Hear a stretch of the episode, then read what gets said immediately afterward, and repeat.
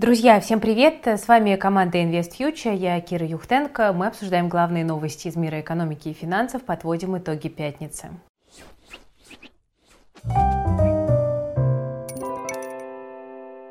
В целом, друзья, мне кажется, что многие из нас сейчас устали порядочно от новостного шума, и, знаете, какие-то отдельные заголовки уже проскакивают просто без внимания, какими бы негативными они ни были, но общее понимание ситуации, я думаю, что у людей, которые следят за Invest Future, есть, и как раз-таки вот первая тема – это возможные рецессии в экономиках США, еврозоны, России, э, ну и, собственно говоря, многих других. Вот по американской экономике, например, буквально вот в последние несколько дней высказывались уже в Bank of America, высказывался Ларри Саммерс, бывший министр финансов США, и высказывался Джейми Джейми Даймон, генеральный директор инвестиционного банка JP Morgan. Э, вот он э, сейчас достаточно мрачно оценивает перспективы экономики и говорит, что э, ситуация на востоке Европы, высокая инфляция и истребительная политика ФРС увеличивают шансы на рецессию в американской экономике. Это очень мощные силы, цитаты, и в какой-то момент они столкнутся. Никто не знает, что получится. И хотя до конца 2022 года, вот, например, в JP Morgan позитивно смотрят на перспективы американской экономики, но говорят, что трудно быть уверенным в будущем, потому что угроза инфляции и жесткая ДКП – это грозовые тучи на горизонте, которые могут разойтись, а могут и нет. И когда у него спросили, возможно ли рецессия, да, ему он ответил, абсолютно возможно. Ну и, кстати говоря, сам банк JP Morgan, вот на этой неделе же отчитывались американские банки, и мы увидели падение прибыли на 42% по сравнению с прошлым годом. И на самом деле тут дело не только в ухудшении ситуации в бизнесе, но и в том, что банк выделил кредитные резервы на 902 миллиона долларов. Это большая э, сумма, и, скорее всего, банк здесь тоже готовится к возможным потрясениям, которые могут экономику ожидать. Ну и мы с вами, как инвесторы, просто тоже должны эти риски э, для себя осознавать и готовить к ним свои портфели, э, если вы продолжаете инвестировать. Когда мы констатируем проблемы, возможные в экономике США, Евросоюза, мы ни в коем случае не говорим, что проблем в российской экономике нет, есть еще какие. Ну вот, например, агентство Moody's предрекает России дефолт после 4 мая. Эта история, в общем-то, абсолютно логичная, но просто Moody's ее как бы сформулировала Э, достаточно официально. Россия может оказаться в состоянии дефолта, э, потому что решила э, выплачивать свои обязательства по долларовым бандам в российских рублях. Ну и, собственно, история такая, что 4 апреля Россия произвела платежи по двум облигациям с погашением в 22 и 42 годах в рублях, а не в долларах, хотя по условиям этих выпусков евробондов выплаты предусмотрены именно в американской валюте. Хотя вот в Moody's помечают, что некоторые еврооблигации российские, которые были выпущены после 2018 года, допускают выплату в рублях, но не эти выпуски. И, соответственно, 4 апреля была выплата рублевая, и 4 мая, ровно через месяц, э, может э, наступить официальный дефолт. Ну, Россия, естественно, говорит, что дефолт провоцирует сам Запад, тем, что не хочет принимать российские выплаты, а ЗВР были заморожены, часть ЗВР. Ну и министр финансов России Антон Силуанов говорил, что если Россию вынудить объявить дефолт, она объявится, э, обратится, простите, соответственно, в суд. Ну и, кстати, тоже вот вспомним, что в начале этого месяца S&P снижала рейтинги России до выборочного дефолта именно из-за того, что возрастали риски невозможности расплатиться с иностранными держателями долговых обязательств. Это не равно дефолт 98 года, давайте мы еще раз это проговорим, но тем не менее это все равно довольно неприятная ситуация, которая э, может э, привести к отчуждению части собственности, вполне возможно, э, к судебным разборкам, ну и, в общем-то, к дальнейшему расколу в отношениях, хотя, казалось бы, куда уже раскалываться. Друзья, сейчас информация от партнеров нашего сегодняшнего выпуска. Расскажу про интересный инструмент для инвестирования. Это краудлендинговая платформа JetLand. Для тех, кто не смотрел предыдущие обзоры, я напомню, что краудлендинг – это прямое кредитование бизнеса. То есть кредиторами здесь выступают не банки, а физические лица и организации. Для инвесторов это хороший способ диверсифицировать свой портфель и получать э, доходность, возможно, выше банковского депозита и облигаций, вкладывая свои деньги в оборотный капитал растущего бизнеса. Платформа JetLand работает на рынке с 2018 года и, что очень важно, имеет лицензию Центрального банка. На платформе уже более 18 тысяч инвесторов. Стать заемщиком на платформе может только тот бизнес, который прошел жесткий обзор более чем по 100 факторам. А распределение кредитного портфеля по сотням таких компаний э, существенно уменьшает те риски, которые берет на себя инвестор. По итогам 2021 года средняя доходность платформы была на уровне 20%, а в реалиях 2022 года доходность может составить до 30% годовых, и это существенно интереснее может быть, чем доходность банковского вклада. На фоне текущего кризиса краудлендинг лендинг показал себя как довольно стабильный финансовый инструмент.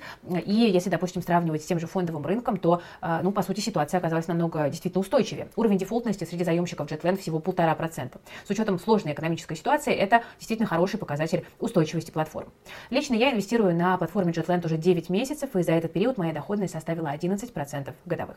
Теперь, друзья, бонус для наших подписчиков. Можно стать инвестором платформы JetLand до 30 апреля и получить плюс 10% к доходности за 3 месяца. Средняя ставка на платформе платформе на данный момент составляет 24%. И вместе с 10% бонусом вы можете заработать до 34% годовых. Ознакомиться с платформой подробнее вы можете по ссылке в описании к этому видео. Друзья, движемся дальше. По российскому рынку как-то особенно приятных новостей, к сожалению, нет. А, сегодня была новость от компании Алроса о том, что она приостановила публикацию своих квартальных отчетов. С 24 марта Алроса под санкциями Великобритании, в апреле попала под санкции США. Ну и в компании заявляют, цитата, в связи с тем, что значительная часть акционеров Алроса не имеет возможности принимать инвестиционные решения, компания временно приостановила публикацию квартальных результатов. Собственно говоря, вот буквально в пятницу сегодня ожидалась публикация результатов за первых квартал операционных. Это данные, в которых мы можем увидеть там продажи, объемы добычи, выручку, индекс цен и так далее. Ну и, э, кроме того, э, ежемесячные данные по продажам алмазов и бриллиантов Алроса с марта тоже приостановила. То есть мы видим, что российские компании становятся все более и более закрытыми. Какая причина? Ну, возможно, причина в том, чтобы не пугать акционеров э, данными, которые не хотелось бы, собственно говоря, показывать.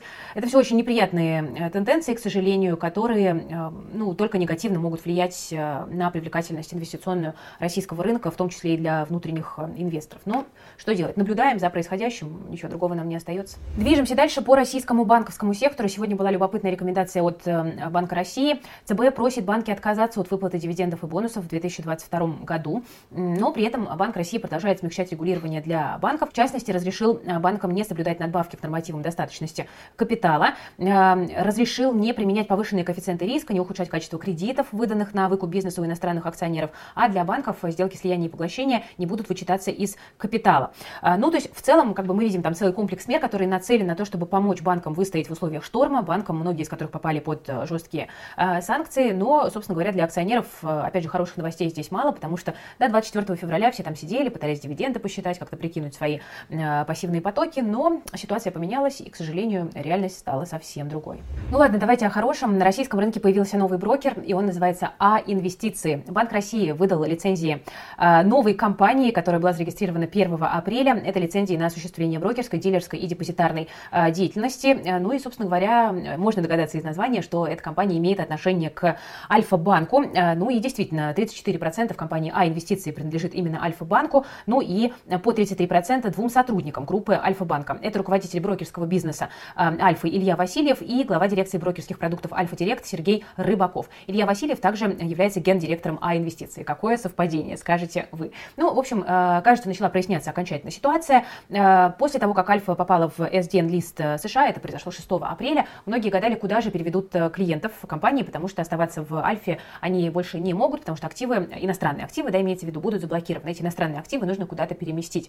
Альфа не стала ни с кем делиться решила создать своего брокера, который называется А-инвестиции, который в срочном порядке получил лицензию, и туда до 6 мая активы клиентов будут переведены, в том числе и тех клиентов, а, кто переехал в Альфу из а, ВТБ. Ну, хорошо, что, по крайней мере, какая-то определенность получилась, появилась, потому что по Сберу по-прежнему понятно, что ничего не понятно. Да? 13 апреля на этой неделе был день X, и вроде как в компании говорят, что перевод был осуществлен, но куда перевели клиентов Сбера, до сих пор не очень понятно. Раньше была версия, что это БКС и Атон, ее опровергли. Ну, собственно, либо БКС и Атон, э, но просто об этом не хотят распространяться, либо, может быть, Сбер тоже в каком-то экстренном порядке э, соорудил какую-то свою костыльную компанию. Э, не знаю, будем ждать, но, конечно, клиентам очень хочется понимать, куда перетекают их активы, а еще больше хотелось бы иметь возможность видеть их в своих приложениях, да, в своих личных кабинетах, а еще больше хотелось бы иметь возможность ими распоряжаться. Но тут, конечно, возникает вопрос, неужели, когда вот совершаются такие э, как бы попытки да, обойти санкции, э, компании думают, что люди, которые эти санкции накладывают, не заметят э, таких перестановок, да, не сопоставят, там, не знаю, А и Б,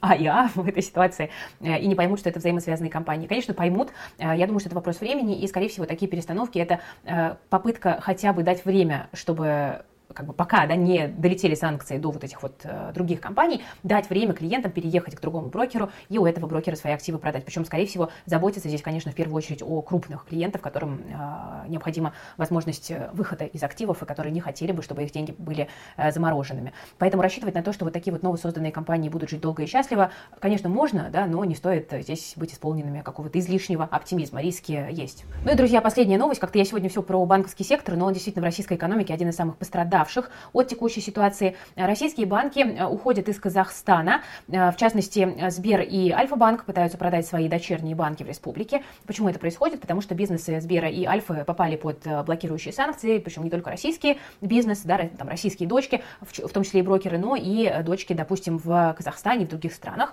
И интересно то, что в Казахстане основным претендентом на покупку дочек Альфа и Сбера является компания Freedom Finance Тимура Турлова. Ну, действительно, в Казахстане Freedom Finance такой заметный игрок в финансовой сфере. Э, многим из вас компания известна как брокер, который также довольно успешно работает и в России. Акции Freedom Finance торгуются на американской э, площадке. Ну и, собственно говоря, э, вот но на активы Альфы есть много претендентов. Я думаю, что потому что стоят они чуть дешевле, чем Сбер.